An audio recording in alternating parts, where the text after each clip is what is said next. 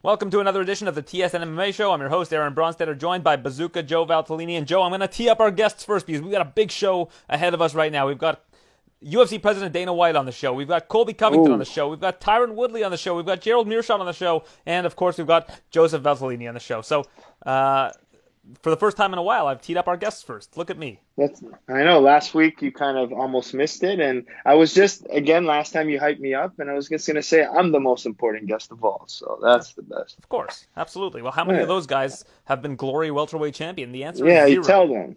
That's right. Zero. And what's their excuse? They're, Colby and um, Tyron are both welterweights. They could have done it, but they didn't, and you did. No, and they're too busy wrestling around over there, and here I am just striking, winning world titles. So well, I think I'm was... the ultimate one seventy-er. I think we're going to see a lot yeah. of striking in this main event. But before we get to that, let's get to the big news of the day. I don't know if you heard this because you've been at the gym, but Michael Chandler has signed with the U F C and is going to be a backup for U F C two fifty-four, the main event, Khabib versus Gaethje. If anything happens, Michael Chandler's on standby. Your thoughts on Michael Chandler, the biggest free agent in a long time in the U- in uh, the world of M M A, signing with the U F C?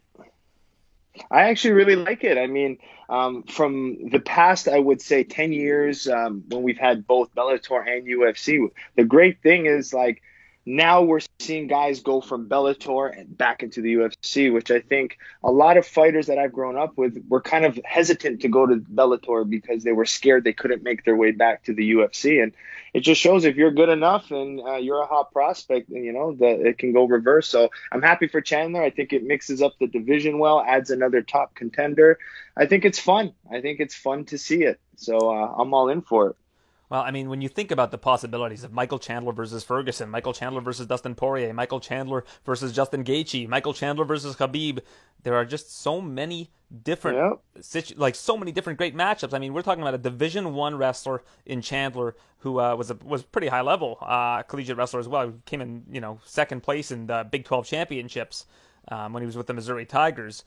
You talk about that kind of a wrestling pedigree and the kind of challenges he could pose to Khabib.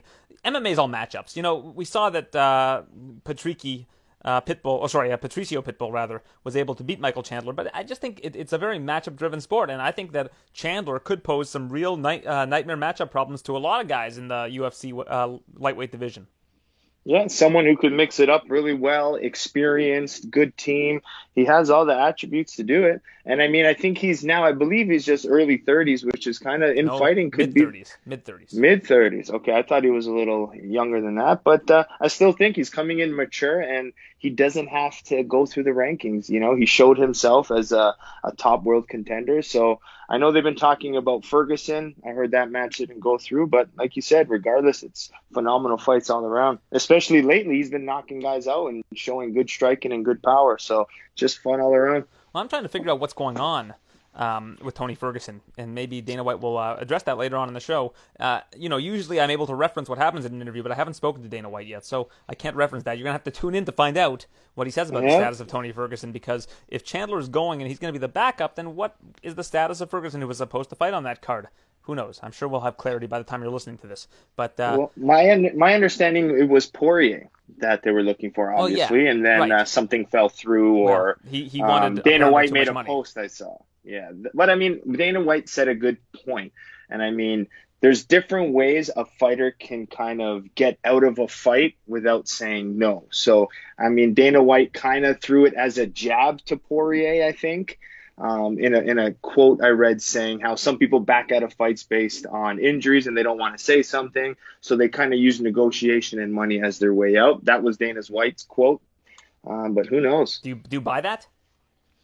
I don't. Th- I mean, I don't know in this age anymore. I mean, we've seen John Jones, we've seen Jorge Masvidal really pull off on contracts to try to make themselves, uh, you know, um, get more money, but. I don't I don't see I don't know. I think Poirier is a straight up guy. He's never shown that kind of um, mentality, but it wouldn't be a bad thing if he did that too. He means he might need a break. He might have an injury that he doesn't want to let people know. So I don't think it's a bad thing regardless. I just think it's part of the game, to be honest with you.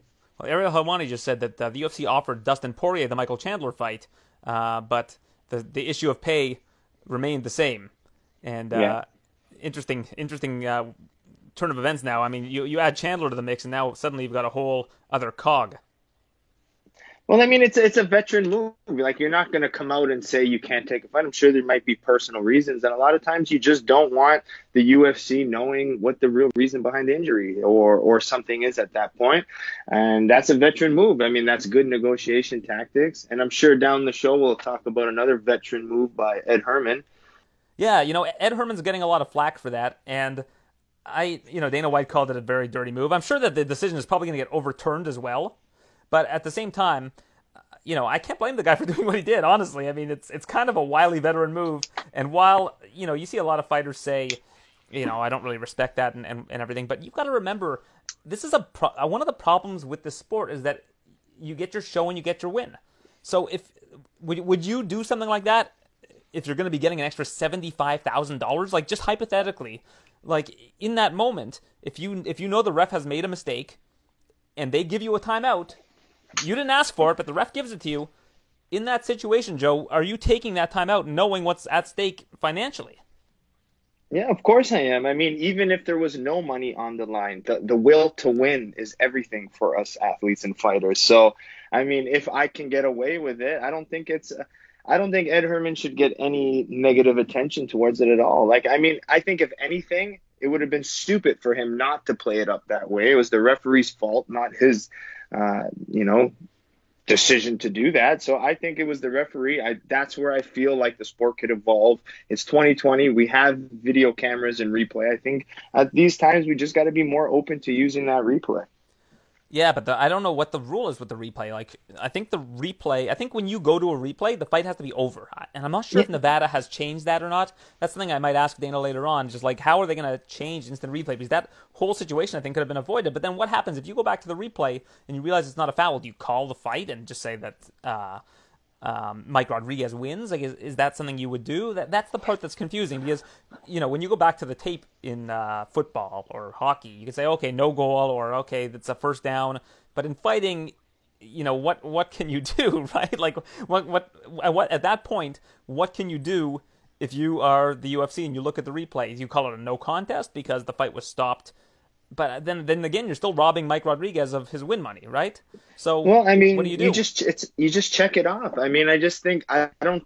see why you can't have we have all these monitors cage side, we have all this opportunity and technology. It's not a big deal for in my mind for the referee to have someone who's watching camera, and even if he has someone in his ear just saying something, you know, I mean, just to say, hey, that knee wasn't, and then he can kind of go from there. I can't it's a very difficult position, the stress, the angle the referee's in, there's so many options and different things that can happen. So to have someone on the outside kind of telling you no, yes, no, I don't think it's a big deal. And I mean, okay, if you quickly checked, all right, you stop the fight for thirty seconds, you quickly check, hey, no, that wasn't it. That's a T K O. The fight's over, or deduct points. But I just think or they you have to use right that replay. You don't give the guy five minutes to recover. You say, okay, we're back on.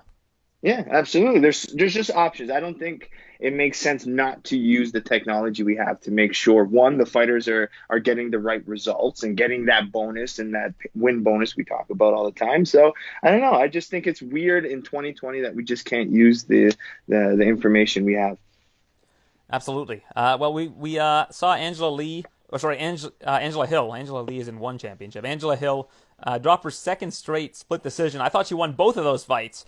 But uh, she drops a, a split decision to Michelle Waterson. And Michelle Waterson raised a good point after the fight. She said, right now, you know, Nina Ansarov's having a baby. Tatiana Suarez is injured. There's a bit of a window to sneak in to the title mix at uh, at one hundred fifteen pounds. But I don't know if you can do it when you win controversially like that or you win a, a very close decision.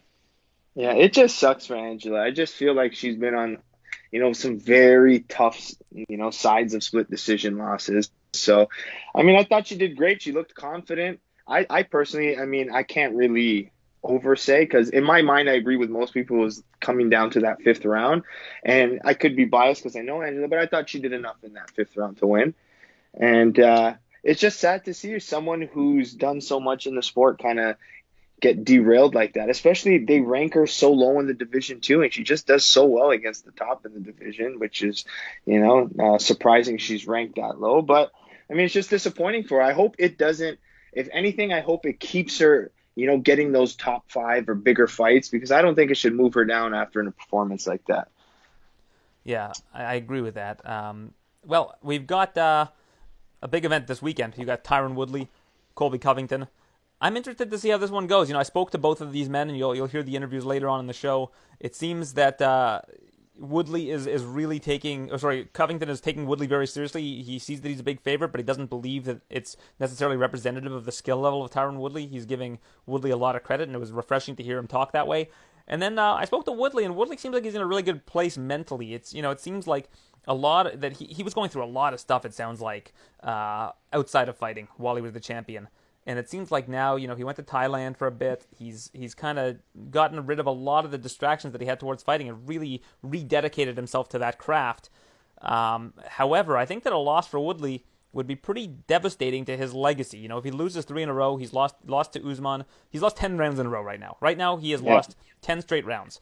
If he loses another five straight rounds to Covington, uh, or he gets finished or anything along those lines, I, I just think that uh, it's going to be a very, very tough pill for him to swallow, and that his legacy is really going to be tarnished, because you look at who he beat when he was the champion, and a lot of those were really positive stylistic matchups. You got low volume output with Stephen Thompson. You've got uh, Demian Maia, whose best path is submission, uh, and, and Tyron was much better than him on the feet, and that showed during their fight.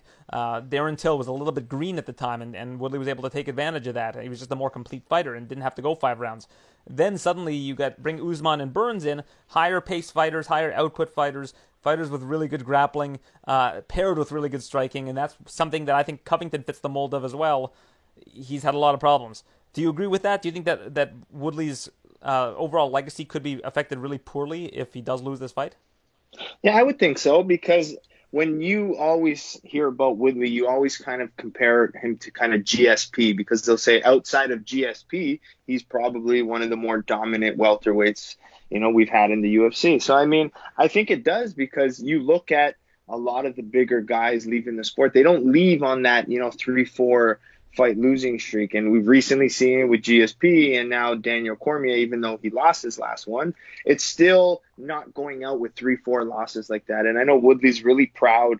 Um, he's really confident in himself. So I just think it would really affect it, to be honest. And, and let's be honest, nobody really wants to go out losing like this, um, that many fights in a row, but he's fighting good guys who are in their prime. I mean, maybe Woodley ten years ago would probably, you know, be a lot more competitive at the time, but Um, the age catches up to you in the sport. I mean, these young guys, the Colbys, the Usmans, they're relentless, the pressure, they're not scared to get hit. And I mean, that's where I think Colby's going to have that advantage, where he's just going to pressure and not really care. Uh, and then you look at uh, Khamzat Chimaev versus Gerald Meerschaert. That's um, uh, a really interesting fight, given that Chimaev is kind of a super prospect who's doing something unique. He's fighting in two divisions at once. You don't see that very often with fighters. Um, so... What what do you take away from Chimaev? Well, like I keep saying, uh, this is going to be his, you know, one of his first real tests for me. I mean, I want to see someone. He's big, you know.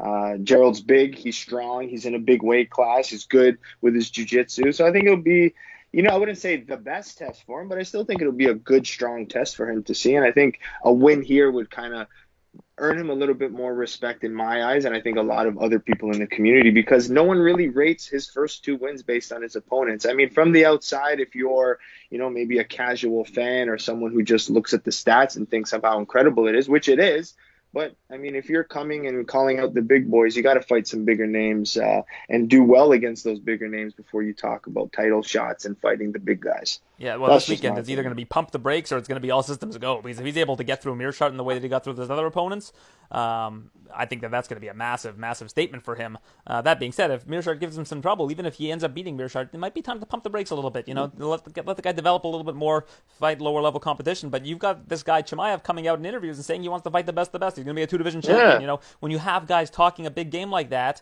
Um, and backing it up with performance, that's how Conor McGregor's are built. You know, that's how fighters uh, end up really making a name for themselves, by calling their shots, by by by calling their shots and then and then beating the guys that they're calling out in dominant fashion. You know, once you start doing that, that's when you start getting the eyeballs. And uh, you know, a lot of the fighters, they always say that. You know, and and Sean O'Malley has said this. You know, winning is the best thing he can, is the only thing that he can do to raise his profile to where he wants it to be. You know, if he, no matter how many shirts he sells, no matter how many Twitch subscribers he has, he knows that winning is always going to be the thing that elevates his profile to a higher level. Now, he hit a stumbling block against Chito Vera last time, so Chimaev we need to see what this guy's all about this weekend. And you've also got a co-main event, Nico Price versus Cowboy Cerrone. Cerrone's lost, I believe it's four in a row now. Um, but I don't know. I mean, I think Cerrone might still be the better fighter than Nico Price, but Nico has looked really good in his last couple fights. Yeah, I mean, and it's not crazy, the odds either. Looking at it, I'm, I'm seeing Donald as a plus one thirty, Nico as a minus one fifty. But uh, I just think Cerrone, man, I don't know. Like, his, I, I've been following his YouTube channel recently and just watching his technique and his training and his mindset. Like, he's got that experience, but like, even I think he looks like when he's training, he's got some shoulder issue. He's not being able to move it. I think a lot of the bigger fights, I just, I don't know. And I think Nico Price's just body frame, his fighting style, his long ranginess. I think Nico Price is going to get a get a win, and I think he's going to get a finish. Well, I mean, if that happens, it uh, could be devastating to uh, Cowboy Cerrone. So um, let's uh, let's see what else we got here. We got a, we got a bunch of late uh, replacements, so nothing nothing that uh, we need to discuss. We do have uh, Israel Adesanya against uh, Paulo Costa next weekend that we can uh, we can discuss. Um, Contender Series is on hold right now. Uh, we we saw Jordan Williams with a, a great K O to finish things out uh, after a bit of a slow start. Um, And uh, we also have Thiago Santos and Glover Teixeira getting canceled. So, you know, a lot of little stories here and there. Um, anything stand out to you right now? Anything you want to talk about uh, in terms well, of... Well, what stood out to me was uh, this weekend, too, having T J Laramie on the card. Oh, Unless yeah, that absolutely. has changed, right? No, That's he's, pretty he's on the exciting card as, for us. As of the moment we're recording this, he's on the card. Uh, yeah. You know, tomorrow morning. That's pretty got, interesting uh, to see. Weigh-ins, yeah. Yeah, he's a big favorite. three to one favorite against Derek Minner. And I think that's a justifiable number, given who his opponent is. It's no disrespect to Der- Derek Minner, but Laramie's being hyped as a super prospect. He's twenty-two years old. Uh, you know, Minner's been around the regional scene. And if you look at his losses, it seems like whenever he's confronted with U F C caliber talent, that that's where he starts to stumble. Yeah, I don't know enough about him to, to give a, an explanation, but I'm just excited to see someone like Laramie who's had some hype behind him. I mean, we need some Canadian talent to really emerge and start doing big things. Um, and I think he's the one at his age, his fighting style, uh, his pressure. I think he's the one that could really uh, make Canadians excited again. Well, when was the last time we saw a Canadian this young get into the U F C? It's been some time. I mean, I can think of yeah. Rory was probably young, G S P was probably young, but you think about that, and that's pretty elite company. Yeah, but even I would say some of the youngest after hanging out with him, Sam Stout, I think he came in with like no experience and basically gained all of his, his experience in the U F C. So I think Sam went into the U F C at like twenty-one, I believe, twenty-one, yeah. twenty-two as well. Stuck around for a long time too. Yeah. Another fight I'm actually excited for is uh, the Johnny Walker Ryan Spann fight. I think that's going to be interesting to see, and, we, and maybe you could explain. You know what, Joe? I, mean, I... I forgot to mention Johnny Walker's on the show today. A little bit of a there surprise you for you. Oh, see? All right. Yeah, thank so you. Good. You reminded me. Yeah, I'm, I'm. I'm still excited about him, to be honest about it. So I, I guess I, I'm I just... not. I forgot about him. I no, forgot he was on the definitely show. Not. There you go. I'm, a, well, but I am, I am excited for him. In I'm all honesty, I just want to see if he can bounce back. I mean, that's for really sure. what it comes down to. You, you saw his loss to uh, Nikita Krylov. Um, you saw his loss to Corey Anderson. You know, this is this is a guy that I you, you look at how much uh, how much athleticism it potentially has. Uh, you, you just would hate to see that go to waste. But uh, two fights in a row, it, it, you know, losing that to U F C caliber talent, you really need to bounce back from that mentally. And I think that that's something he's been working on. He's been with a sports psychologist, um, Misha Cirkunov, who is actually the last guy he beat, is going to be in his corner. Him and Misha have become yeah. friends. So that's kind of an interesting yeah. part of the story as well. But Ryan Spann, man, like, I, I, I think he's a better fighter than Nikita Krylov, and that's who Walker just lost to. Yeah, I mean, a lot of people are thinking Ryan Spann could be another guy to, you know, top contender very soon. But what was Johnny Walker? I my understanding was he was with TriStar.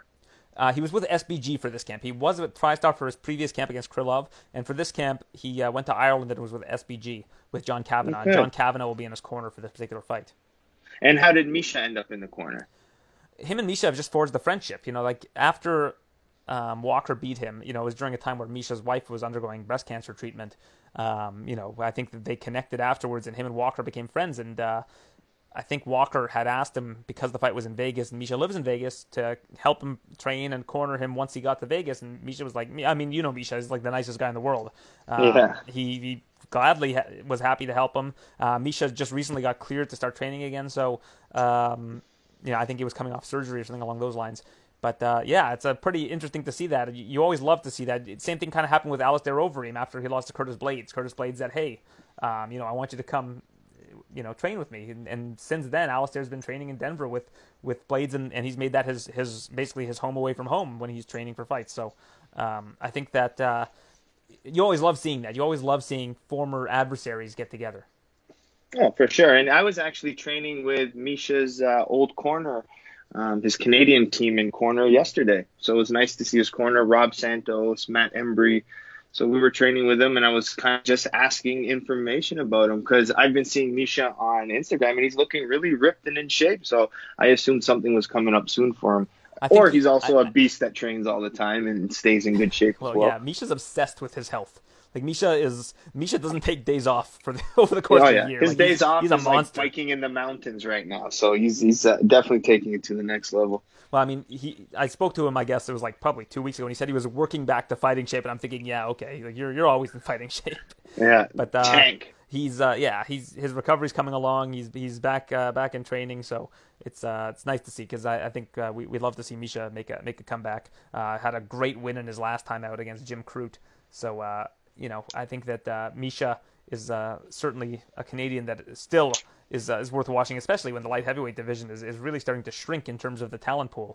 Um, all right, Joe, let's get to our interviews for this week. Uh, I always appreciate you uh, joining me. Next week, um, I'm excited to pick your brain on Israel Adesanya versus Paulo Costa. You got yep. a pressure fighter in Costa coming forward, trying to take out a, a technical uh, finesse striker in Love Israel Adesanya. This is this is the Joe Valtellini breakdown we this need. This is it, yeah. This, this, this is, is the, one. the one I get excited for. I'm Absolutely. ready for it. Well, until then, uh, let's get to our guests. We'll start off with U F C President Dana White. Follow that up with Colby Covington, Tyron Woodley, Johnny Walker. Let's not forget Johnny Walker. Hey. And Gerald Meerschaert uh, to wrap things up. Thanks, everybody, for tuning in. We'll be back next week. Um, enjoy uh, this weekend's event. It's on T S N. Uh, you can catch T J Laramie in the uh, Fight Pass prelims. Uh, big ups to T J Laramie, Canadian, uh, making everybody proud. And then next weekend you got Hakeem Dawodu, another up-and-coming Canadian. Yep. So Canadian, awesome. Yeah, Canadian prospects uh, are, are coming along. So here's U F C President Dana White.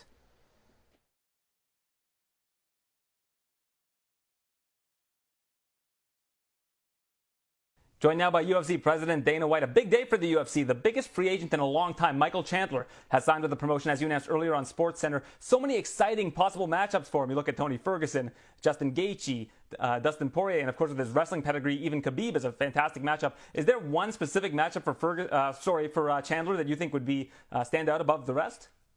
Well, obviously he's the guy that's going to come over to Abu Dhabi on Fight Island and, um, uh, you know, get ready, prepare, train, cut weight in case anything happens to either Justin Gaethje or uh, Khabib. So, I mean, those are the two matchups you got to look at right now. Either one of those are possible if something bad happens. We were looking at Tony Ferguson versus Dustin Poirier. As you mentioned, that's uh, unsalvageable right now is what you called it in terms of the negotiations. But where does that leave Tony Ferguson? Is he still competing on U F C two fifty-four? No, no, th- th- those guys aren't fighting. Listen, I leave... I leave Sunday morning at six o'clock for Fight Island. I need guys that want to fight. You know, when, when I call you, if you want to fight, fight. If you don't, no problem. I'm not pushing anybody to fight. So we, uh, you know how this goes, you know, especially these days. You don't want to fight, we move on and we make other fights. You mentioned the potential replacement opponent, though, for Ferguson to face. What ended up happening there? They they, they went quiet on us. They, they, they you know. We couldn't get a fight done. All right, well, we'll leave it at that. Khamzat Chimaev this weekend, one of the top prospects we've seen in a long time in the U F C. He's fighting Gerald Meerschaert at middleweight, and then he's going to go back to welterweight and face Demian Maia. Are you comfortable with the idea of him competing in two weight classes at once, or do you think he's going to need to narrow his focus to just one? This is what the guy wants to do. This guy is a maniac. Um, I, I, I love his attitude. I love his mindset. He wants to fight all the time. I've never had a guy like this. Uh, it's fun. Listen, if he can keep winning, this is what he wants to do. And if he can keep winning, uh, I'll keep doing it. Conor McGregor got into some legal issues this past weekend. Him and his camp are uh, vigorously denying the allegations. But you mentioned earlier today on SportsCenter, you're looking at some fun stuff for Conor in twenty twenty-one. Is he re-engaged? Is he looking to get back into the octagon sometime soon? And uh, what kind of things does he have in mind? Well, I came up with an idea a couple days ago, and I reached out to him, see what he thought, and uh, he was interested. So we're kicking some stuff around. And I'm sure you'll be sharing that idea with us right now? No, well, it's, it's not done. When, when it's done, I would love to share the idea with you when it's when it's ready to roll. It's just an idea right now. Are you targeting early twenty twenty-one? Yeah, late twenty. You're thinking early twenty twenty-one? Okay. Um, Israel Adesanya versus Paulo Costa. The last time we saw two undefeated fighters go for a championship was eleven years ago. When you talk about undefeated fighters at the highest level in M M A, is that what separates it from boxing? Like, you don't see people with padded records end up in these championship fights. You have to beat the best of the best to get there. And what does it say about these two great athletes that they've been able to remain undefeated, and now they go toe-to-toe? One of them will leave not undefeated after this particular fight. Yeah, you're dead on. Couldn't have said it better myself. And, uh, you know, when you have two guys in their prime, undefeated, stylistically match up, so fun. Adesanya likes to stay on the outside, pick people apart. He's been knocking people out lately. Um, then on the other side, you got Costa, who, for such a big guy like he is physically, has unstoppable cardio, stays in your face, pushes the pace, and every punch he throws has bad intentions, and he tries to knock you out. I predicted that this will be the fight of the year. Um, and I can't wait for it. The, obviously, the, the, the Woodley-Covington fight this weekend is going to be fun. The undercard is awesome. And then I go straight to Fight Island, and, uh, you know, I, I get to see Costa versus Adesanya the, the, the following weekend. So going to be a fun five weeks for me. You couldn't ask for more for these next two weeks. Uh, you mentioned th- this particular fight and how exciting you expect it to be. The last fight that Israel had was a bit of a stalemate with uh, Yoel Romero. Costa is promising he's going to walk forward. He's going to march forward and try to take out Adesanya. Is this the kind of fight that he needs to get his stock back up? Obviously, that last fight didn't go the way that the fans thought it was going to, but this particular one looks like it's a can't miss. Wait, which one of those two need to get their stock back up? Uh, Israel after that fight with Romero. It was a bit of a stalemate. It, it seems like you weren't too happy with it on the night of the fight either. Listen, it, it might not have been what I expected, but but listen, you can't expect to, every baseball player that goes out doesn't hit home runs every night and, and things like that.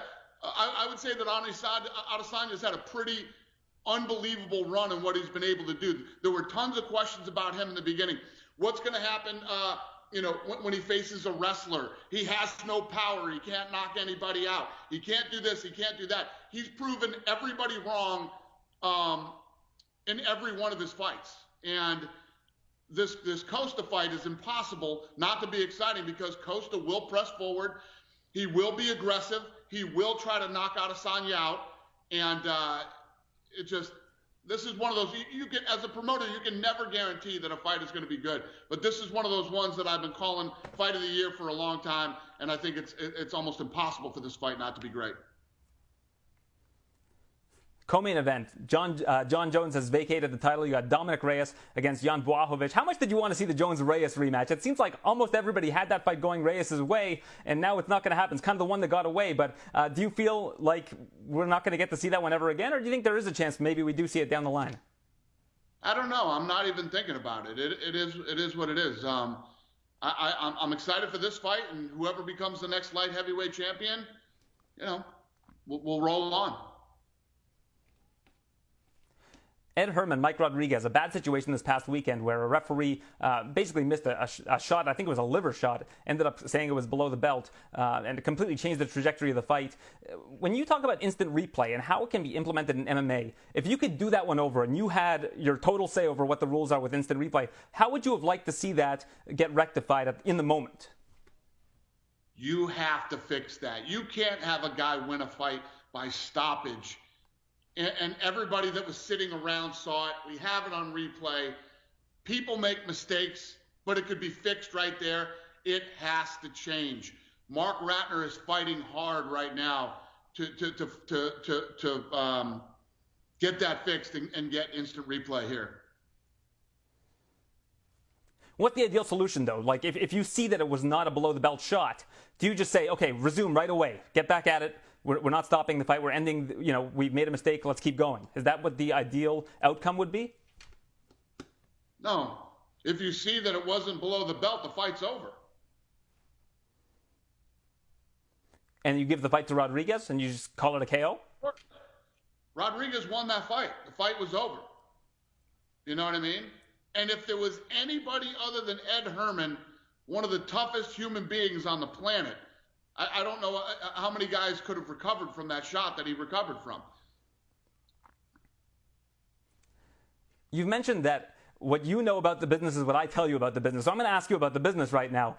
You've said the U F C's had a great year. Obviously, with Gate being taken out of the equation and with all of the medical expenses, which revenue streams have really stepped up for the U F C, uh, where you've been seeing way above the projected amount of money come in uh, for the U F C to be able to kind of right that ship? That's a great question. Uh, and, and yes, um, it, it's been a great year. You know, we were able to do what I said we would do. We'd be able to fight through this thing. We'd be able to do it safely.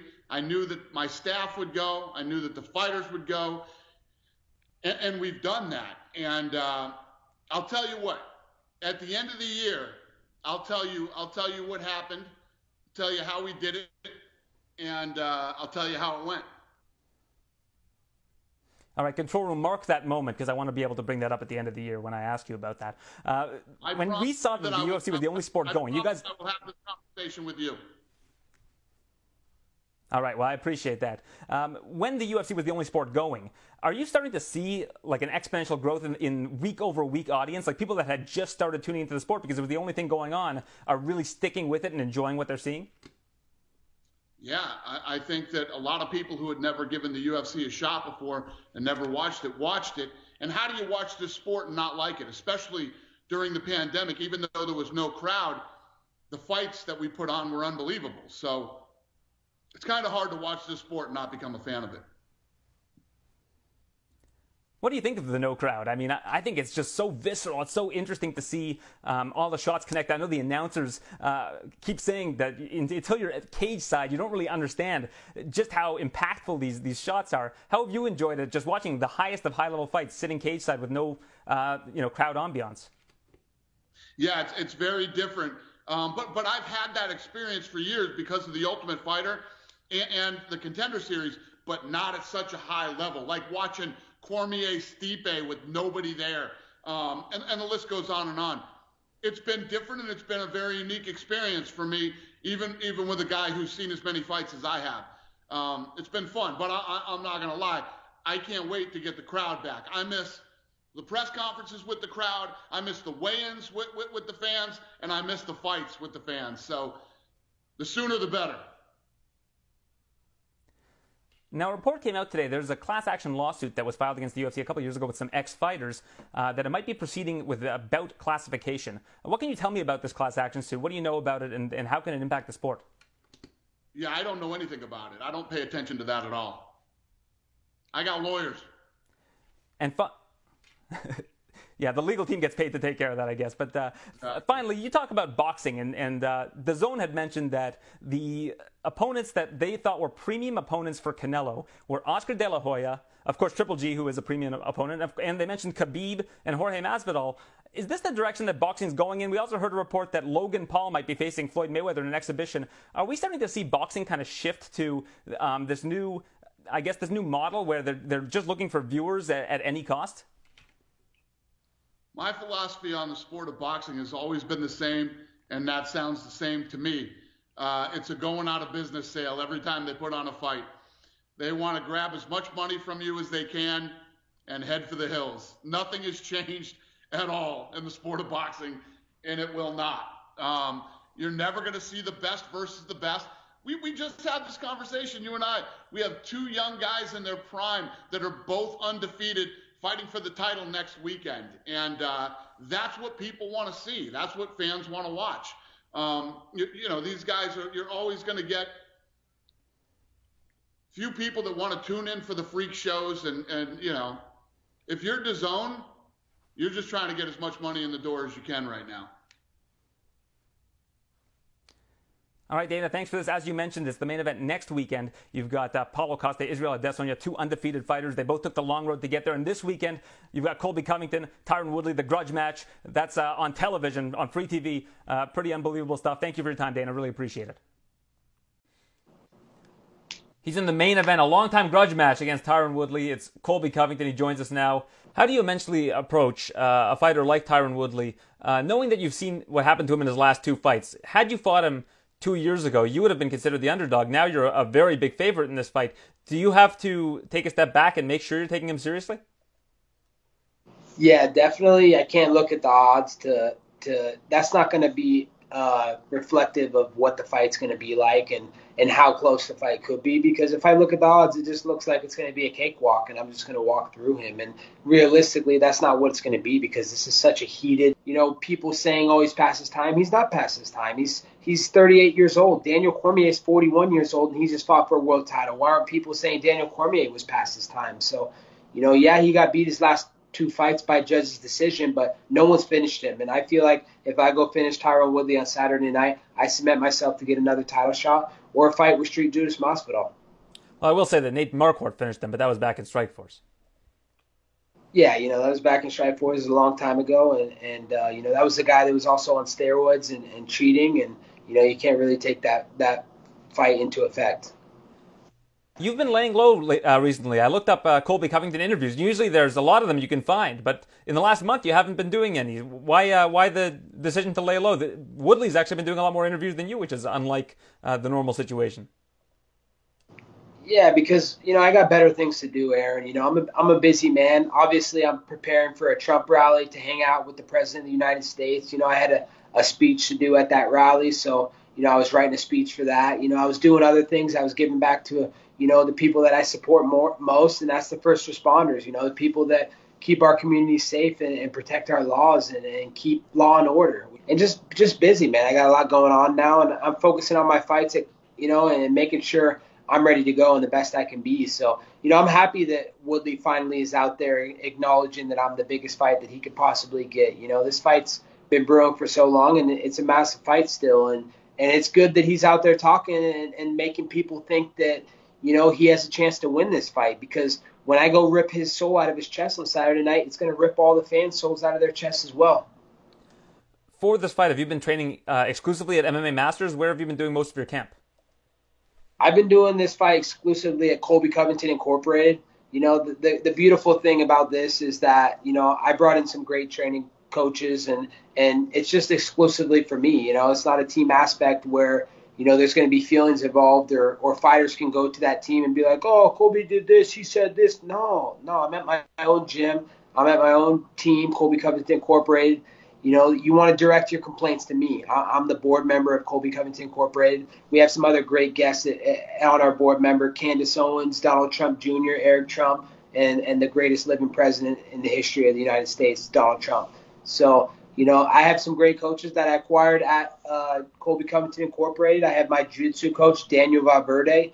You know, he's been a godsend. He's been the, the biggest blessing that I could ever get. You know, he's he's such a diligent worker, and he actually genuinely cares about me. He wants to see me evolve as a fighter. He doesn't care about, you know, getting paid and this and that. He, you know, of course that's going to come, and, and I take care of all my coaches. But, you know, he, he cares genuinely about seeing my growth as a fighter. And then, you know, he helps me with judo as well, so that's been huge in my takedowns. And then my striking game is completely transformed with my new striking coach, Cesar Carnero. You know, he's been uh, he's been great. You know, I, I'm blessed, you know, beyond belief from God, because he came into my life, a guy who genuinely also cares about me. The energy is so good when we train. Like, I'm motivated to train every every time I train, and he gets the best out of me, so I have great coaches at, at Colby Covington Incorporated, great training partners, and I'm ready to put on the best show I've ever put on, and, and you're going to see Colby Chaos Covington two point oh this Saturday night, Aaron. Do you feel like you needed more individual attention? Obviously, you know, A T T is a factory. You got tons of fighters coming in and out. Coaches need to book different appointments with their fighters. Uh, in this situation, I'm sure that they're on call for you for the most part. You're the biggest name. Well, obviously, at Colby Covington Incorporated, you're the biggest name uh, that uh, that they have under, under their belts.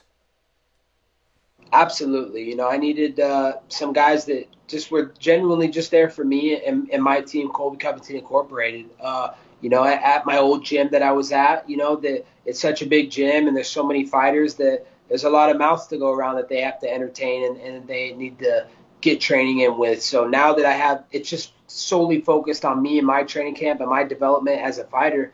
You know, it's just it, it's the leaps and bounds I've made, and the growth and evolution of my game is is beyond what I could tell you with words. You're only going to get to see that Saturday night. So, you know, I, I'm thankful for my coaches that are part of my team now, and, and the training partners that helped me in preparation for this. You know, I had Miguel Beza. He's on the card. He's been a great training partner. I had another guy, R- Richard Mayo. He's a great training partner. I had uh, Mike Lilly, up-and-comer, who's going to be in the U F C soon. He's he's a stud titan, fighting in Titan right now. And then, you know, Colin Lubber, Lubber, you know, he's been a great training partner. You know, I had uh, Greg Choplin, great uh, Muay Thai uh, world champion fighter for, you know, for, from France. And, you know, I just, the focus is solely on me. It's not a team aspect. It's only about me, and it's only going to be me on that octagon Saturday night. Do you feel like Dan Lambert sold you out?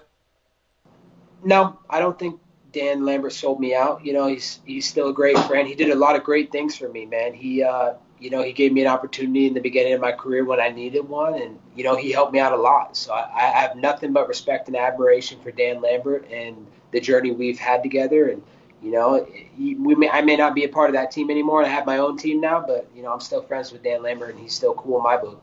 Do you and him still speak? Like, when was the last time you spoke with Dan?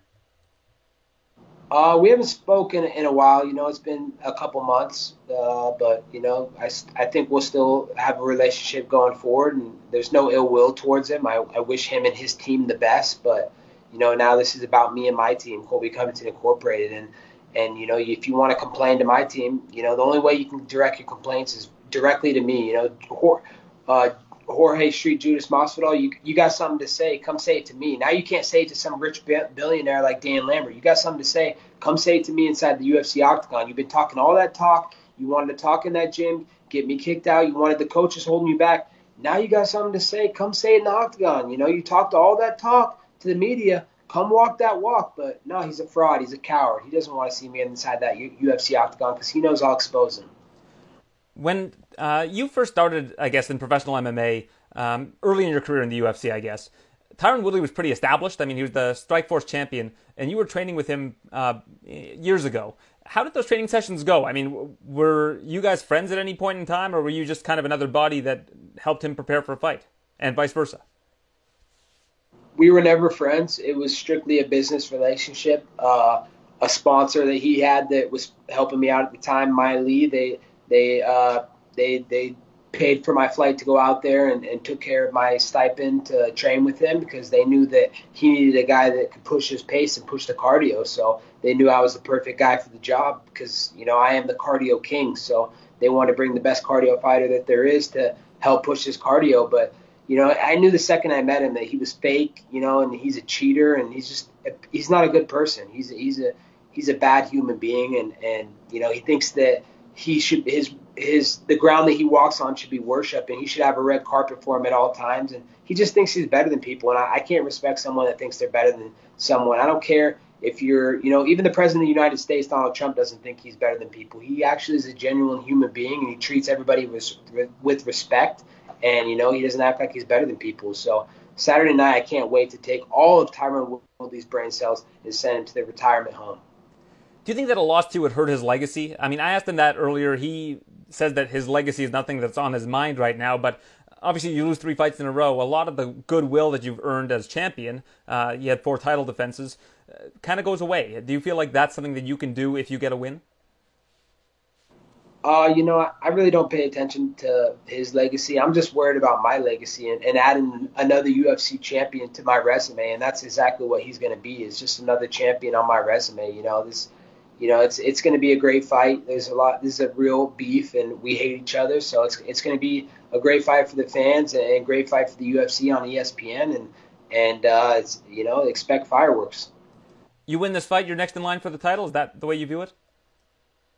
That's the way I feel it, and I I feel like I deserve it. You know, I think that last fight with Marty Fake Newsman, there's a lot of controversy. I mean, pe- people aren't talking enough about, you know, the fake nut shot that I, I would have finished him in the second round with that liver kick. It was clearly showed on the replay that I kicked him in the liver and he would have been finished. And that completely changed the momentum of the fight. I mean, I go from getting ready to finish him and I'm about to put strikes on him and probably finish him right there to him getting two five-minute breaks, you know, for fake foul calls, you know, a fake eye, eye poke. You know, I barely touched his left eye and he's, he's holding his right eye for five minutes straight, getting a call while Mark Not So Goddard is pulling me back, saying, Colby, settle down, and, and grabbing me physically. Like, like, what are you doing grabbing me? Don't touch me, man. You have no reason to touch me. I'm a professional. I'll stand back, but don't touch me and, and try and take me out of this fight and take away my momentum. So, obviously, the stoppage was early. I told Mark when I was on the ground, I'm on a double leg. I'm intelligently defending myself. I'm not, you know, I'm I'm fine. I'm good. Don't stop this fight. And he stops the fight. Like, he doesn't let the fight go to the judges' scorecards when there's thirty seconds left in the fight, and I'm clearly still in the fight. I got clipped, but guess what? We signed up for this. This is what I signed up for. I didn't sign up to play basketball like LeBron James, where he's going to, you know, he's going to freaking bow out of the game because of cramps, or he has to put his knee on, a, on the floor because he's a soy boy and soft. No, I signed up because I'm a hard fighter, and I signed up to go out on my shield. So, don't let me go out on my – if I can't go out on my shield, you know, that's that's that's a fake ref and that's a fake fight, and there needs to be a rematch with Marty Fake Newsman. Now, you said you uh, made some money on Usman's last fight against Jorge Masvidal. Do you have a feel for him versus Gilbert Burns? Do you think you, you, you have a side in that one that you would recommend to people? Who's he fighting? Gilbert Burns. Never heard of him. Are you sure his name's not Dilbert? Like the comic character? No, just like the Dilbert, you know. I, I, I don't know. I never heard of that guy you said, though. I, I don't know. Don't even know about him. So you don't have a great read on the fight, then? Can't get a read on a fight of a guy I've never heard of. I was doing some math earlier. Um, in your last three fights, um, you landed, I think it's more significant strikes than Woodley uh, has landed in almost his entire U F C career. Is volume the key in this fight? Like, is that something that you feel like you can just outpace and outwork him? Uh, and is that something that you saw when you were training with him, you know, back in the day?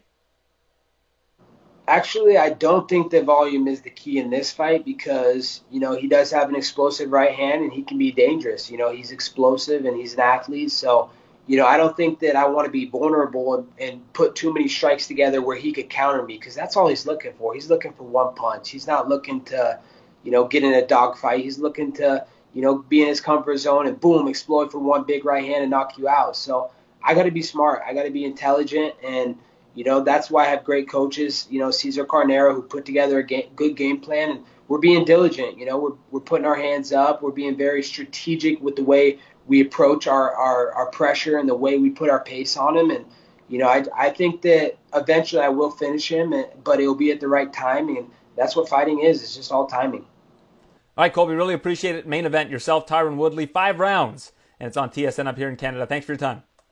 Thanks for your time, Aaron. Have a great day, man. I'm pleased to be joined now by Tyron Woodley. Main event this weekend. It's on T S N versus Colby Covington. This particular matchup, Ty- Tyron, do you think that you need a win to help restore balance to your legacy? I know legacy is a very important thing uh, to a fighter. I don't know how much you think about that at this stage, but is that something that you're thinking about going into this fight? You know, going into this fight, I'm not really taking in any additional variables. I'm not thinking about I need to beat him because people don't like him. I'm not taking in I need to beat him because, you know, I stand strongly and firmly with the Black Lives Matter movement. I don't think I need to beat him for my legacy. I need to beat him because I'm the best in the world. And I need to go out there and I need to conduct myself in a manner in which I execute, I explode. You know, I don't hold back, I don't hesitate. And I move forward and I kick ass and take names. And that's why I need to beat him. And if I can focus on that alone, all these other variables are going to be taken care of by themselves. So that's my focus right now is just beating him because I'm the best, beating him because I'm better, beating him because it's what I'm meant to do. Sometimes fighting emotionally can help people, though. Uh, do you have an example of when you fought emotionally and it did help you and when you fought emotionally and it didn't work out your way? You know, um, I don't know that I've ever been in a situation where I've had to fight emotionally, to be honest. Um, you know, I fought Robbie Lawler, and I wanted to beat him, and, and I, I wanted to win the title. It wasn't so much about beating Robbie. I like Robbie, and I was a fan of Robbie. My kids were a fan of Robbie, and my ex was a fan of Robbie. So everyone that was around me, we loved Robbie, but I had to fight him because he had the belt, and that's what my whole goal in the sport was. So I was fighting him to win the world championship. I wasn't fighting him to beat him because I didn't like him. I love Carlos Condit. To date, he's still my favorite fighter, and, you know, I had to beat my favorite fighter, and it was nothing personal against him. Usman, I mean, I basically mentored the kid, you know what I mean? So it was it wasn't nothing nothing personal with that. It wasn't really a lot of trash. So we joke here, and I called him L L Cool J, and we had some fun with it. But at the end of the day, I respected him, and he respected me, and this, that respect still is there. Um, Gilbert Burns, you know, he he literally came off a win against Demian Maia, and he did what he needed to do to get his hype train going. and he was able to be focused in in in the octagon, execute and do his thing. So this is the only fight where I could get emotional, and I'm very thankful that this fight is happening now. It's happening at the right time, because had it happened when it was supposed to happen, I was supposed to fight him in September um, instead of Till. I was supposed to fight him instead of Usman. I was supposed to fight him instead of Leon Edwards. I was suppo- supposed to fight him instead of Gilbert Burns. During those times with a big press conference and emotions and shit talking and getting all in each other's face, you know, maybe I would have taken myself out of who, the element that makes me the best, the the fighter that I am, the the the smart I Q that I have in the octagon, you know, the strategizer. It would have taken me out of that, and I wanted to just whoop his ass. So now, you know, for me, it's been a blessing in disguise fighting during these COVID times, that right now I didn't have a lot of that distraction. I didn't have a lot of that build up. And like right now, everybody wants me to do all this trash talking and stuff like that. I'm better than the kid, and he knows it. And all I got to do is prove it. It's never been, it's never been a, a question on, on paper who's better, me or Gilbert, me or Kamaru Usman. It's never been a question. But which version of Tyron are we going to see? Are we going to see the one that beat Carlos Condit, beat Koscheck, beat Robbie Lawler? Are we going to see that version, or are we going to see the one that allowed certain people in the fight that shouldn't have been in the fight? So it's a blessing in disguise for me. I don't take any any um, additional stress that I don't need for this fight. Um, I'm the person that's creating the legacy. He needs me for his legacy. He needed me the entire time. Go back and look at his social media from the end of two thousand sixteen to pretty much now. ninety-nine percent of his social media is about me. He's been consumed with me. You know what I mean? So at the end of the day, you don't see that on my page. You see me, you see Champ Camp. You see me training. You see me focused. And you see basically a, a, a mini documentary about my lifestyle and what this means to me. And now people can see the realness. And they're going to draw to that. I mean, he's having a hard time being the heel. How do you have to force somebody to accept you as the heel? You know what I mean? It's not reflected in his followers on social media. All the effort and work he puts into trying to be the bad guy, he should have two million followers. You know what I mean? But he doesn't, because nobody believes it. They know it's all fake. You mentioned that you were supposed to face him in September of twenty eighteen, so that's two years ago. Uh, ended up facing Darren Till, as you mentioned. How is Tyron Woodley back then different than the Tyron Woodley now? Because it seems like you've done a lot of work on personal growth, on uh, you know getting outside of your head instead of being in your head. How would that Tyron Woodley have approached this fight differently than the Tyron Woodley I'm talking to at this moment? You know, to be honest, that fight I took personal. I took personal because there was a lot of hype behind Till, and everybody was, for the first fight of my life, they were like, oh, he's older. I'm like, what? I wasn't older one fight ago. Like, now all of a sudden I'm old. Now all of a sudden I'm washed up, and it's a young lion coming in to take me out. And I just took disrespect. I didn't have a lot of time to prepare for that fight. I had three weeks to get ready for Darren Till. And it wasn't the most opportune circumstances in which the fight was um, set up on. And I was very, very disrespected. And I was very upset. And I needed to send a message out very loud and clear. And now I feel that and more towards towards Colby Covington. So I feel like with that same type of energy that I brought to the Darren Till fight, with some additional growth as a person and some balance in my life, I feel like I should have an even better performance. But I'm not I'm not going to say, okay, I'm going to do this. I'm going to finish. Like we, we all got to sit down two or three days before, and people are going to ask us what's going to happen. I don't fucking know what's going to happen. Watch Saturday. We both gonna see together what's gonna happen. So I don't feel. I feel like I'm at the point in my career where you know I'm what I'm capable of, and you've also seen some fights that you know it wasn't me, and you know I could have done more. So Saturday we're gonna watch together. We're gonna see what's gonna happen. But um, my mind is set on going out there and dominating, doing the best I can to go out there and just take everything away from them. Were there times when you were champion that you were miserable, that you were that they were making your life difficult in terms of the U F C brass, in terms of people's expectations of you? Do you feel a lot happier now, just in, in your life? Um, you know, I'm not going to say the U F C brass made it miserable or, or people, but it it definitely wasn't what I thought it was going to be. Uh, we, when you're as a champion, you envision you envision life being so much easier, and with more responsibilities that you're given, the, the more pressure comes with it. You know, too much is given, much is required. And the expectation, especially when you're a champion, you know, the championship fights is, is what headlines pay-per-views. So if somebody's injured and somebody can't fight, or something happened, or somebody failed a drug test, You're going to always be on the speed dial call. Hey, we need you to fight a world championship fight, five rounds against a very tough competitor in three weeks. And you just had to be ready for that. And at times it was, it was very, you know, it was very toxic for, for my life. And, you know, you couldn't have just a regular life. And you, you got to experience the bells and the whistles, the parties, the money, and all those different things. But it was probably a period in my life where I was the most empty, to be honest. Now I feel like my next run as champion, when I get back to the point where I'm fighting for the world title, winning that belt, I feel like my experience will be a little bit different the second time around. Can you expand on that? You said it was the time where you were the most empty. What, what do you mean by that? I mean, I had everything visually, but personally, my life was freaking disastrous. I was, I had chaos in my life. Hate to use that word, um, being that who I'm fighting, but my life was all out of order, man. I was, I was certain parts of me that I allowed to change because of what I thought I should have been doing at that time, and it, it wasn't right. It wasn't me, and I had to regain myself for who I was. And money never made me. I grew up without money, and I've always been a solid dude from the day one. So I just was living a life that wasn't real. I was living a double life. I was just all over the place. And I separated fighting from who I was. I can do whatever I want on this side of the coin, but when it came down to fighting, I was still winning. And as long as I was winning, there was nothing that would have made me change things in my life and restructure the way that I was living. Nothing would have changed that. You know, I had won four world title fights in less than a year. I mean, I hadn't lost in five years. And at that point in time, I didn't see a Kamaru Usman, a Gilbert Burns, a Leon Edwards, a, a Colby Covington beating me when I've already beaten the gorilla, the natural-born killer, and someone called Ruthless. I didn't see those guys beating me. So I'm not going to say I thought it was going to be easy, but I thought my toughest competition was behind me on paper. And that mindset was very toxic for me. And it's not that I didn't train hard. I've always trained hard. My coaches will attest to that. I've always trained hard. But I didn't love it. I, it didn't mean the same thing to me. Now I'm back. I'm back to the point where this is my lifeline. This is what I need to be able to look back and say, I had a chance to turn this around, and I put everything into it.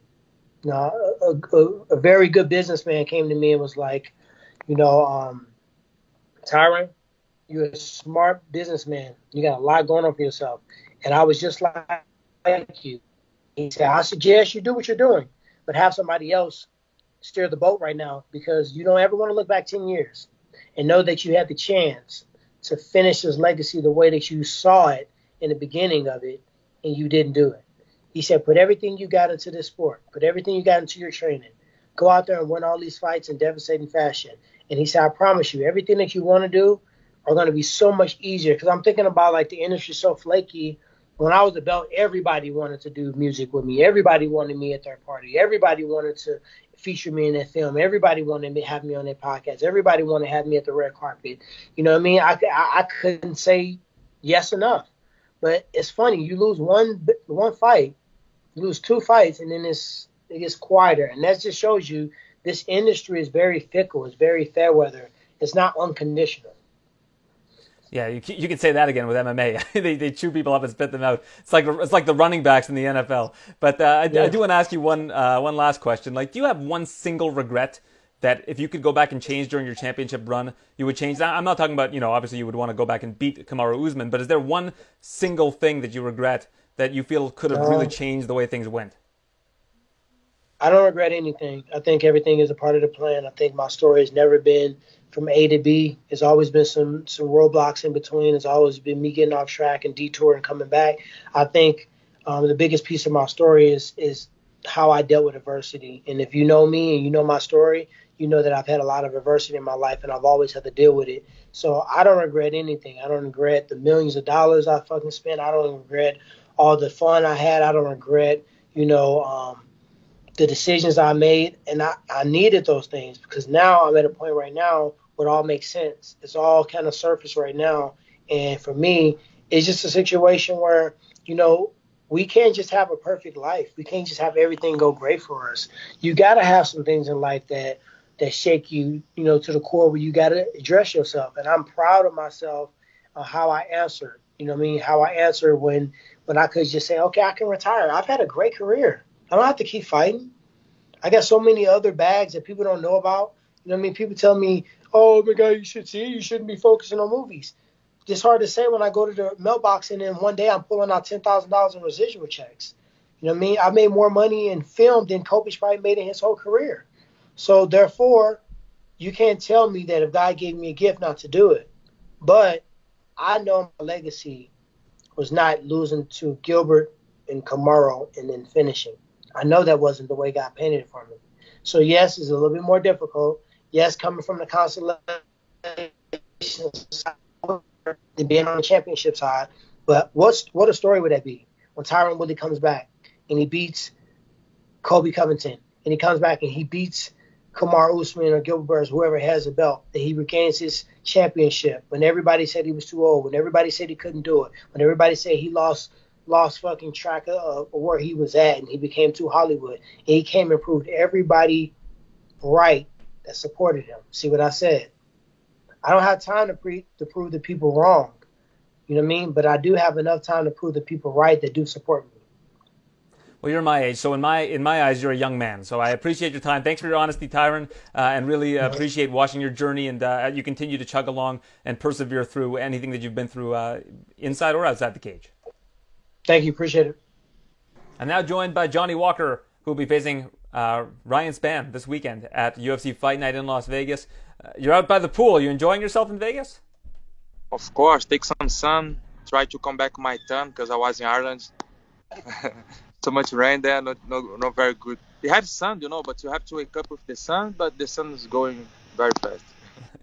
Well, we uh, we always appreciate your time. I, I want to talk to you about your cornerman uh, this weekend. It's a former uh, opponent of yours, a fellow Canadian like myself, uh, Misha Cirkunov. Uh, tell me about how you and Misha kind of forged the friendship after uh, you guys had fought and uh, in the past. Yeah, yeah. Well, we you know we are very professional and we just fought. And after that, I really support him because his wife was having cancer. You know, make a treatment, and I support them. You know, and we sent some good energy. Then after this, we became friends. So I asked him to help me for this fight week, and he said one hundred percent sure. So we are here. We trained like twice already this week, and we're gonna train again. And he's gonna be in my corner as well. So everything. I make friends around the world. It's the business. You mentioned making friends all over the world. You're kind of nomadic when it comes to training. Do you know what nomadic means? Mm, no. Well, a nomad is somebody who travels around a lot to a lot of different places. So when I say you're nomadic, I mean you, you go from camp to camp to camp. Are you looking for a little bit more stability in your career? one hundred percent. Now, you know, because when you when you keep jumping around around gyms, you don't keep, uh, I'd say, constantly, you know, because I don't have, I don't give time enough to the coach to help me to improve, to fix my, my mistakes, my holes, my game. So I would like to stop to jump around and be more consistent with, with the team, you know. Then I can improve myself. Then I have, can give time for the coach to, to help me to improve myself, and I can be more focused, you know. So this is my plan next. But you know, you can you can't have like you can really make plan with this corona because you cannot fly everywhere. A lot of restrictions still. But uh, I would like to, to be part of the team, you know, and stop him somewhere soon. You have a girlfriend in Ireland. There is you're looking to make that your home base and, and stay with S B G full time? Yeah, yeah. My girlfriend's from Ireland. She actually lives in Qatar right now. I, I met her in Thailand last year, but she's from Ireland. And she's in Qatar because she's work. She's a primary school teacher. But we plan to move together to Ireland. Then she can work and I can train, you know. But, you know, it, I hope my plan can keep work, but you never know with this corona, you know. Well, I hope so too, Johnny. It's uh, always nice to see uh, you get some good training. I- I'd love to see some stability for you because you're such a fantastic athlete. Now, I do want to ask you about a video on YouTube that you posted of you dancing. How did you learn to dance like that? Uh, before I start martial arts, I just start on the gym doing some weights, and I have like a jiu-jitsu class, Muay Thai class, and dance. So I start dance before martial arts. So I did like two years dance lessons, then I started on Muay Thai, then Jiu-Jitsu, then I became a professional M M A. You know, people like seeing people jump from division to division. I'd like to see you and Israel Adesanya not fight, but have a dance-off. Of course, we can book something in the, in the future. Well, I'm talking to him next week. I'll try to set it up. Uh, so what, what can you tell me about Ryan Spann, your opponent? Uh, comes from a very good camp uh, in Dallas. Uh, what, what do you know about him, and, and have you watched his fights? Yeah, you know, really good guy, really good prospect. Uh, he's young, he's tall, strong. Like, you know, he deserved to be like me on the top fifteen. Now, every fight I'm going to have is going to be really tough because just have very tough guys, really good guys there. So I'm really glad because I like to fight against big prospect, good guys, then can test myself and prove that I'm ready to, to be a champion one day. So I'm really glad that U F C booked this fight for me. And I'm happy to, to fight against this guy because he's really strong, he's tall, you know, have good box, good wrestling. But I study his game and I know how to beat him. You've done it before, but you, you have to bounce back from losses now. Does that stay in your head? Is it hard to get out of your own head when it comes to losing and, and trying to get better? Like when you're back in the octagon after a loss, uh, is there a mental barrier you have to kind of get over? No, it's it's okay. You know, it's the part of the process. You have, I have to learn it one way or other, but I learned already enough from losses. Now, if I have something to learn, I hope I can learn from my victory. Do you miss the feeling that you get when you win? Is that something you think about when you're laying in bed? Yeah, no. N- now I have enough losses. You know, uh, I'll come back straight for my win. And I come back to my way. I do everything properly. Good computer and good diet. My mind's in the right place. I have good people around me, so everything's perfect. So, what's your corner going to look like this weekend? It's going to be Misha and John Kavanaugh. Yeah, Misha, John Kavanaugh, and Dave, both coach from Ireland, and my my. Misha Cirkunov, my friend. It's good timing because Misha, I think, was just recently cleared to start training again. So you get to, you get to maximize your training with him. Yeah, of course. So we train together. He's a really strong guy, good prospect as well. So he helped me a lot on this week. And I hope everything's going good on my corner. Now, you're from Brazil, but uh, does he have better submissions than you? Would you would you say that his grappling game is better than yours? I don't understand. Say again? You're from Brazil, but he's he's from Canada. But would you say that his B J J is as good as yours? Who has the better B J J between you and uh, you and Misha? He's very good with submissions, very tricky. Yeah, I know. I'm brown belt in Brazilian Jiu-Jitsu. I don't know which belt I'm gonna ask him. I forgot to ask. But he's a good, good grappler, you know. And we didn't train prop just just grappling because the, when I arrived, we just do some rounds, you know, specific training. So I can I can tell you how how good he are on the ground game. But he's really good, strong guy. So, yeah, that's it.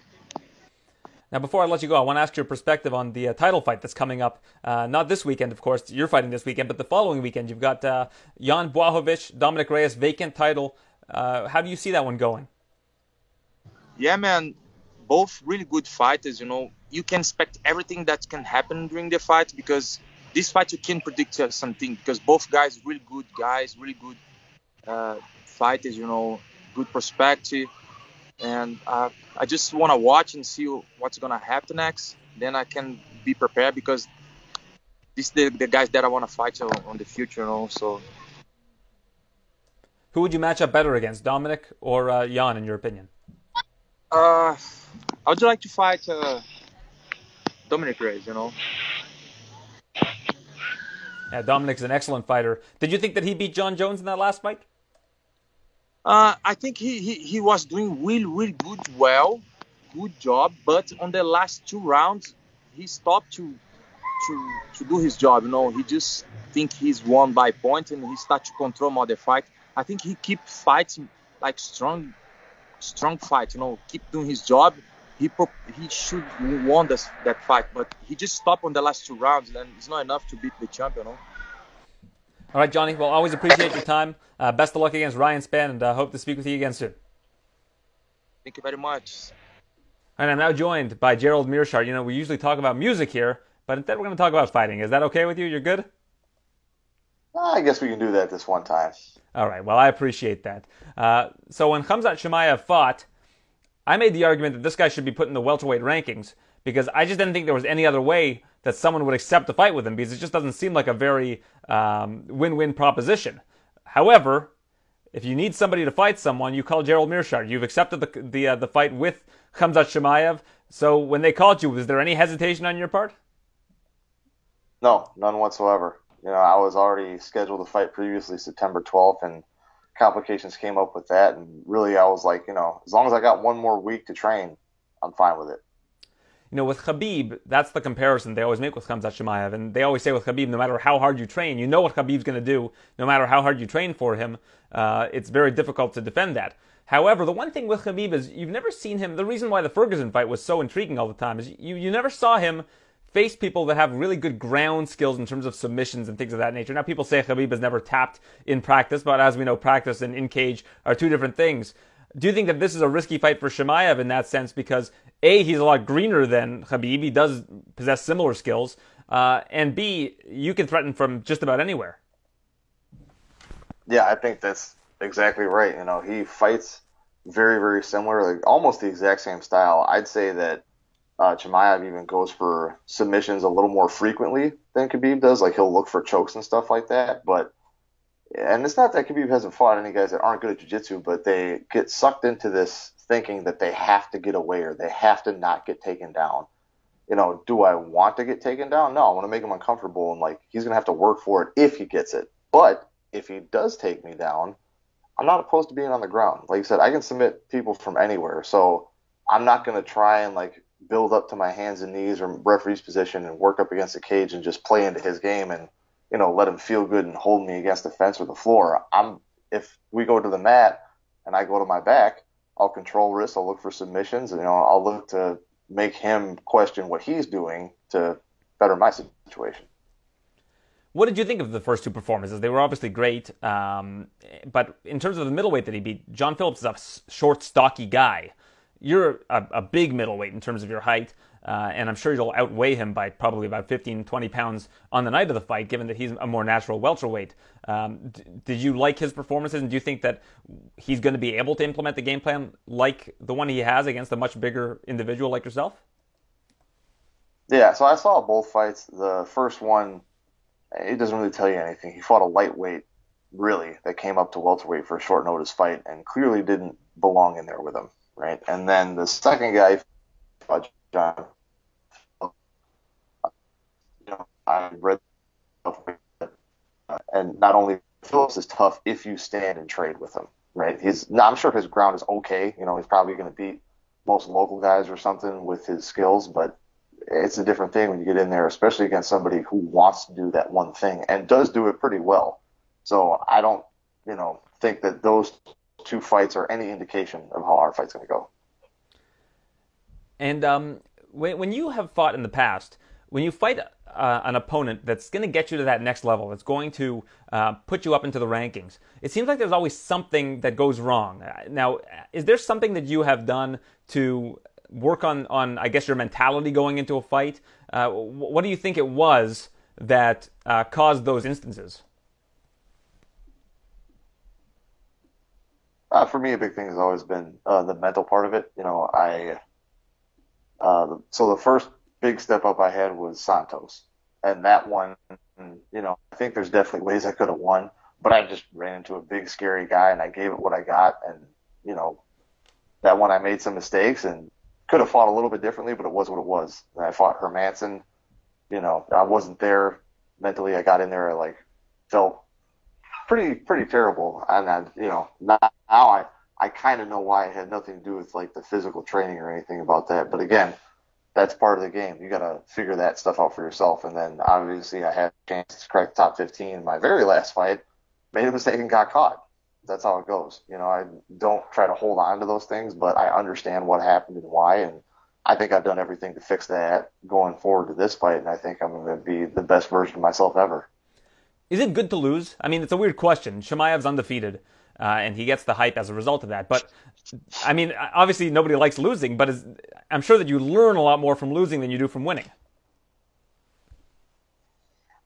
Uh, I don't know if you learn more necessarily, but and I don't. I would never say it's good to lose, especially like a professional fight, right? But I will say this. Everybody loses, whether or not you lose on your professional record, you know, in some way, shape, or form, in practice, in other ways. Everyone loses. It's just where and when, right? Like, a lot of guys that come up undefeated, you know, uh, good buddy of mine, Ben Askren, he was on a long undefeated streak. But before that, you know, you go and watch his story. even for wrestling and stuff, he had lost a ton when he had very first started wrestling as a kid, and then he got better. And then he made that jump to college, and he started losing right away in college really bad. And then he made an adjustment and got better. So for anybody, you know, even the top of the top guys in life, you have to make adjustments. I've stumbled more than most, you know, but not as many as some. I'm still where I'm at, and I'm not mad about that. But it's just, instead of getting mad or put down about, you know, the losses, like you said, you got to learn from them, pick yourself up, figure it out, and keep going. When did you find out that he was going to fight Demian Maia as well? Like, what, what? I know that you just recently found out about taking this fight, but when did you find out that they're also looking to book him, I guess, a month or two later, uh, I guess it's one month later, against Demian Maia? Pretty much as soon as I found out about the fight itself, because, it, like, pretty much as soon as they were, I think I found out, like, the day before the internet found out, and then all of a sudden the next day I see, like, oh, he's going to fight this, you know, wasn't even much mentioned to me, right? It was more like, he's going to fight Fighter X, and then he'll fight Demian Maia. And I was like, oh, okay, so I'm just the guy that he fights first. Cool. Well, I mean, I mentioned that I think it's pretty disrespectful, but when I took a little bit of a step back, this is a guy who wants to fight in two different divisions, um, and he's fought two opponents close together. Now, the only real disrespect, I think, when you break it down, is that they think he's going to be healthy enough to fight again that shortly after. I mean, if he was, if they said, well, he's going to be fighting Gerald Meerschaert, and then he's going to be fighting, I don't know, who's a guy that's like a top ten middleweight, uh, if you want to throw a name out, like that, that to me would be a, a bit of a slap in the face.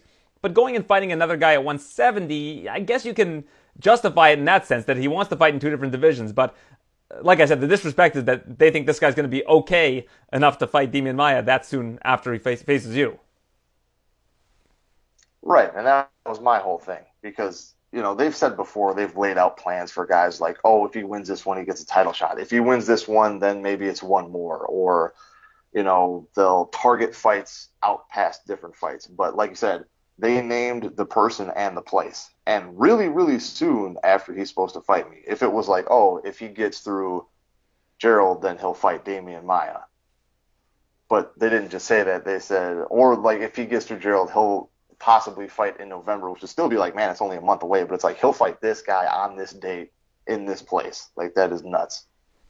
Yeah, you don't see that very often. I mean, we, we there are some people that are booked twice right now. I think like John Allen, like he's a light heavyweight, is booked twice because he wanted two fights. But it's not like he's booked against one guy and then a guy that they consider to be maybe a step up in the next fight. It just happens to be uh, that they want to book him twice. Now, I don't know if Khamzat's staying in Las Vegas for a certain amount of time and they want to make sure that he gets two fights while he's there, and that's why they're doing this. But uh, I think coming out with it is the really disrespectful part. Yeah. I mean, I... You know, to be fair, if I'm Dana White and I got this guy who like looks looks like Khabib, talks kind of like Khabib, fights just like him, but he also fights all the time, and he like people are clinging to that like, oh man, it's so nuts. He wants to fight all the time. There's a ton of guys that want to fight it all all the time. There are a ton of guys that want to bounce back between weight classes. If you give them the right opponents, you can do it. Like he had. I mean, you couldn't ask for a better two matchups to fight back-to-back as far as, like, longevity and being able to do it and all that stuff. He took no damage because they were the perfect matchups for him. But they gave him the opportunity, and he ran with it, which is good on him. And then if I'm Dana, I'll be like, oh, yeah, let's keep running with this. We got hype behind it. You know, not many other guys can talk that well right now. You know, one of the welterweight champion couldn't, you know, interview his way out of a wet paper bag. And then the only other guy that talks that well is Colby. And then Masvidal, they you know want to push him for a title shot, but now he's talking about fighting one of the Diaz brothers again, which is like the really the only interesting thing I really see going on right now, other than you know my guy Tyron fighting Colby. So it is what it is. So who, who did you say you couldn't interview the, their way out of a paper bag? Usman? Yeah, Marty. Usman's not. He, he's not a bad interview. He's a he's an honest guy. He's honest and he's nice, but he's not interesting as that. Yeah, you know, I'm going to be the greatest ever. I'm going to be the welterweight champ, the best of all time. I want to have super fights, like, every single time. Like, dude, show a little personality just once in a while. You don't have to pretend you're L L Cool J every single time you do an interview. You've been hanging out with Woodley and Askren too long. These guys have indoctrinated you into this anti-Usman cult. You find me one person that's like, oh, yeah, I saw Marty Usman interviews at that I think is very engaging, and that's what makes me want to watch him. One person. Well, I, I want to watch him because I think he's a fantastic fighter. I mean, this is this is a dominant champion. Usman's barely been challenged in the U F C. Exact. And what did you say there? Because he's a dominant fighter, not because of his interviews. This is, you know, being able to fight really good is one thing, but you still got to be engaging in some way, shape, or form. And I'm not saying he's a very dominant champion. He's a very good fighter. But you either got to be starching people or you got to know how to talk a little bit. And he's not doing either of those things. Oh, well, fair enough. I mean, he's that that fight against Colby was a good fight. That was a that was a pretty solid affair. And I mean, uh, we'll see how he does. That, it. I mean, he, he dominated Masvidal. I mean, that was a dominant performance. Uh, wasn't that exciting though? Uh, the Masvidal made it exciting in certain points, but overall, it wasn't super super thrilling. The Colby one. There's an asterisk next to that one. That was a, a good, exciting fight. They stood and traded. I like that one. But otherwise, I stand by my statement. Yeah, well, I mean, it's tough, though. When you watch dominant fighters, a lot of the time, it like Georges Saint Pierre wasn't an entertaining fighter for the most part. I mean, if you watch Georges Saint Pierre's fights back, but everybody seems to gravitate towards him. Like, him and Usman, I mean, they're similar fighters. When when he was on The Ultimate Fighter, I said to Faraz, I saw Faraz when Usman was on The Ultimate Fighter and said, this guy reminds me of G S P, and it ended up being... Uh, you know, they do end up having similarities, I would say. Yeah, I'd say so. And, you know, that's, I don't know what it is. Just, you know, G S P does, he's the, the super, super nice guy. But I, for some reason, it works for him. Uh, you know, I, I believe him way more. Not that I don't think that Usman's not a nice guy. I mean, I know, when, I know mutual people that know him and no one's ever had a problem with him, but it just, I don't know, he sounds corny. Uh, How did I end up in a debate? How did I end up in a debate with a middleweight about Usman? And then, like, now you're trashing this guy. You don't even want to. You would never go I, down I to one seventy know. To fight Usman. Not a day in my life, never. Never. You you asked. Hey, look, I I honestly don't really care. I'm not a welterweight. You asked me my opinion. I gave it to you. There you go. Well, okay, I appreciate that. Well, uh, who do you think wins between Reyes and Jan Błachowicz then? Oh, uh, Reyes, just because he's a little, little more athletic. They're both really big dudes, but I think he's got the, the speed advantage, and that'll really help for him.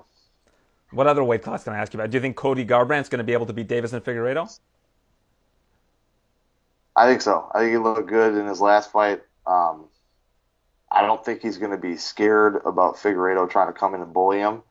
And I think, too, that if you're going to fight uh, Cody as As long, right, like, he can get drawn into a, a frenzy, right? And then he kind of sometimes can leave his – he's even said that he'll leave his chin up and he'll start swinging for the fences. But that's why we love him. You know, he puts people to sleep. But sometimes if you're going to fight that way, you got to, you know, put yourself in some danger. However, uh, Figueiredo likes to come forward a lot, which gives you more chances to get stuck. You know what I mean? So hopefully Cody times that right, makes him fall on his sword.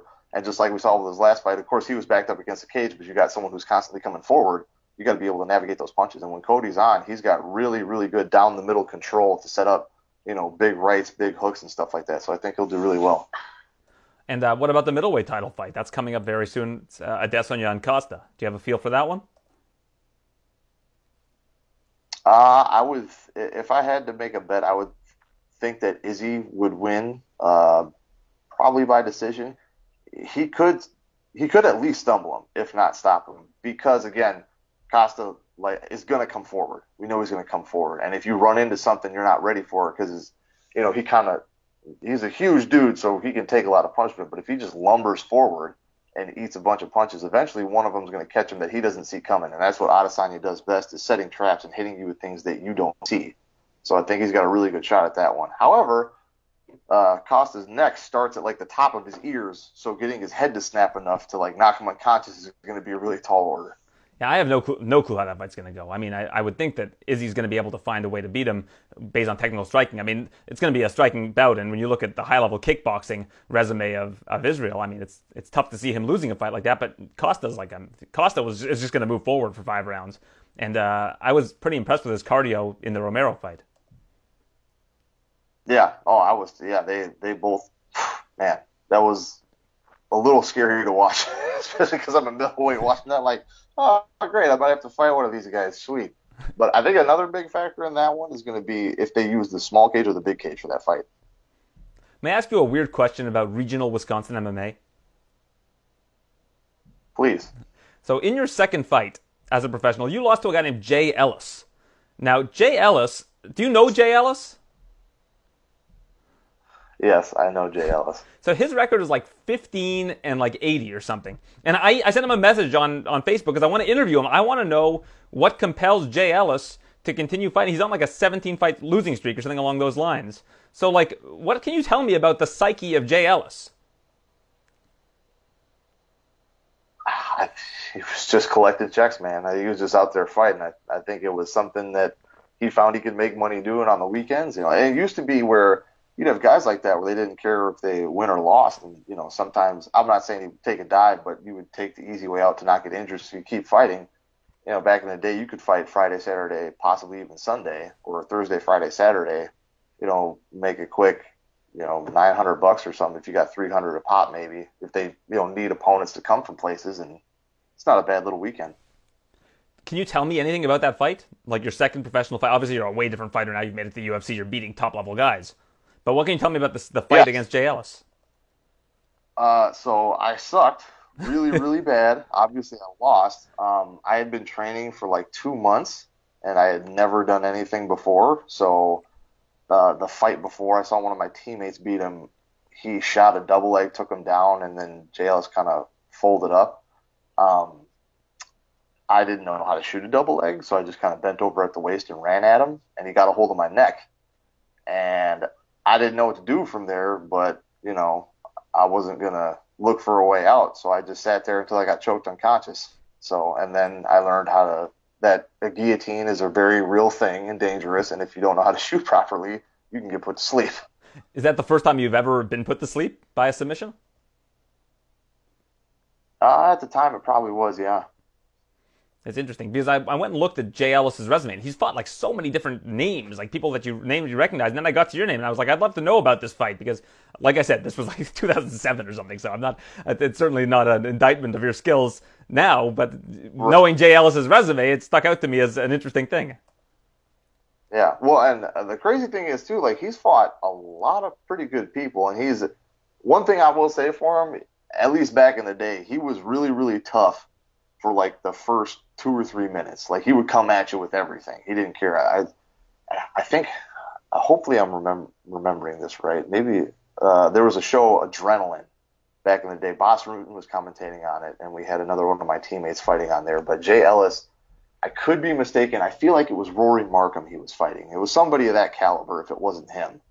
Um, and he came at him.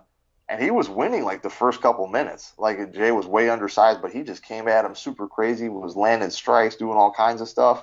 And the, the other guy eventually won, but he gave him all he could handle for about the first first minute, two minutes. It was it was something to see. But, yeah, so he, that's the one thing he had for going for him. Well, if you have his number, flip it to me. I'd like to speak to the man. But, uh, yeah, Adrenaline M M A, that was uh, Monty Cox's promotion, and Tim Sylvia left the U F C Uh, after uh, being champion for like, he made like seven hundred fifty thousand dollars fighting on Adrenaline M M A, and I think they did two or three events. Right. Look at that. Look at look at my M M A history, Gerald. That was that was a that was a pretty good pull right there. Adren- the knowledge of Adrenaline M M A. That's how you know that that's, this man is for real when it comes to knowledge of M M A. Yeah, that, that's some deep track right there. Um, so one other thing I want to ask you about. You are from uh, is it pronounced Racine, Wisconsin? Yes. So that's a neighboring city of Kenosha, and we know what's going on right now um, in Kenosha, Wisconsin, as well as around the country. And I, I heard your interview with Ariel Helwani. You wrapped it up by saying Black Lives Matter. And I'd love to hear what your perspective is on this as someone coming from that region. Um, obviously, the state of Wisconsin does have um, issues like this in the past um, when it comes to how police officers um, have treated you know, the public. You even look at the um, uh, Making a Murderer, I believe it's called, with Stephen Avery. That's another uh, part of Wisconsin. Um, so uh, tell me about what your take on this, and if you have any insight on this that uh, you might want to share with people uh, as someone who came up in Wisconsin. Yeah. Um, you know, I, I'm not an expert in, you know, any policing, politics, urban development, any of that stuff. But I do know that Milwaukee is one of the more segregated places in the country, and you know, Racine and Kenosha kind of follow suit to a degree. Um, but, you know, that I think the the biggest thing I could say is because obviously, like, I so I end, ended the interview with Black Lives Matter, and I, I truly believe that. They do matter. And I feel like if you get upset by hearing that, it's like they're just saying matters, not better or anything else, right? Um, as far as the movement itself, like the organization, I don't know anything about that. I have nothing to do with that. I just, you know, I have a lot of the friends and guys that I consider brothers that, you know, are African American that I care about, and I don't want to see them get hurt. So I think, you know, I don't know if defunding the police is necessarily the best idea. I think changes need to be made for sure.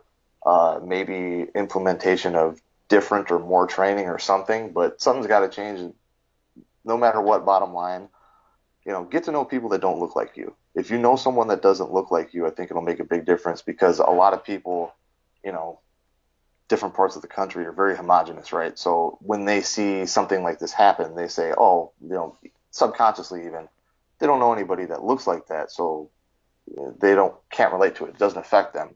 When I see that, I see one of my, you know, really close friends. I see Mike Biggie Rhodes. I see J P Saint Louis, and I don't want that to happen to those guys ever. And I don't want them. I don't want it to happen to them. I don't want it to happen to their family members. I don't want them to have to worry about it. So I think if we all just get to know each other a little bit better, start a dialogue. It doesn't have to be perfect. It's going to be messy, and that's fine. But the more people you know that don't look like you, the more you can empathize with them. I think we're all going to be better off. And further to that, ask them what they've experienced. Because I'm sure that if you hear about an experience you've had that's been different from an experience that they've had, um, and, and right. the treatment that they've gotten, you'll understand a little bit more and empathize more as to what this is all about. Because I, I feel like people are kind of ignoring the core issue and trying to make this into a right versus left issue.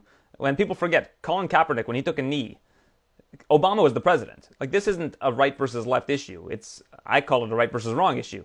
But I think that, like you said, it's important to learn about people's stories and learn about what they've gone through and how it's different from what you've gone through to kind of understand the root of the issue. Exactly. And completely disarm yourself. Don't go into it with any type of agenda or, you know, people are going to have their biases. That's fine. Get to know somebody as a person first, right? Your political ideology does not necessarily have like everything to do with who you are as a person. So get to know them as a person. What are their likes? What are their dislikes? They'll start opening up. You know, why do you feel that? That was my big thing. Have empathy. Okay, there's so many people saying they feel this way, right? So let's look not just at statistics and stuff, but like what what is happening to you that makes you feel like this? And then for me, I've lived in areas, you know, urban areas where I've seen it happen. So I'm like, oh my gosh, like this is a real thing. And heard so many experiences where it hasn't happened to me, but I've either seen it or I've heard about it enough where you can't just make this stuff up. So, you know, it's gotta it's gotta go both ways. So right now you are in um, Saint Louis. You're training with uh, Tyron Woodley, who's got a fight coming up in two weeks against Colby Covington, a mutual friend of yours from what I understand. Uh, and how, how's that training been going? Uh, it's been going really well. You know, I was with him for the Robbie fight. I was with him for the Darren Till fight. He looks just as good, if not better, than he did for those fights. And uh, speaking of which, I don't mean to cut it short, but I got to get going to train, so I'm going to have to let you go here pretty soon. No problem. Well, you didn't pick up me calling Colby Covington a mutual friend of yours and Tyron Woodley. I figured you would have had a, a clever response to that. But I will let you go. I appreciate your time, Gerald. Uh, thanks for this. Best of luck against Khamzat Chimaev. Um, it's a matchup I think everybody's very intrigued uh, about, because if you look at, like you mentioned, the caliber of opponent that he's fought so far, I don't think it compares to you. I think that that's going to be a really exciting fight, and uh, I think that uh, it's really cool you took that one. Put some respect on the name, Gerald Meerschaert. Uh, thanks again for your time. Hey, I appreciate it. And again, Tyron's my guy. I didn't even hear you say Colby Covington, because that, that name doesn't exist to me. So there you go. Wow, still got it.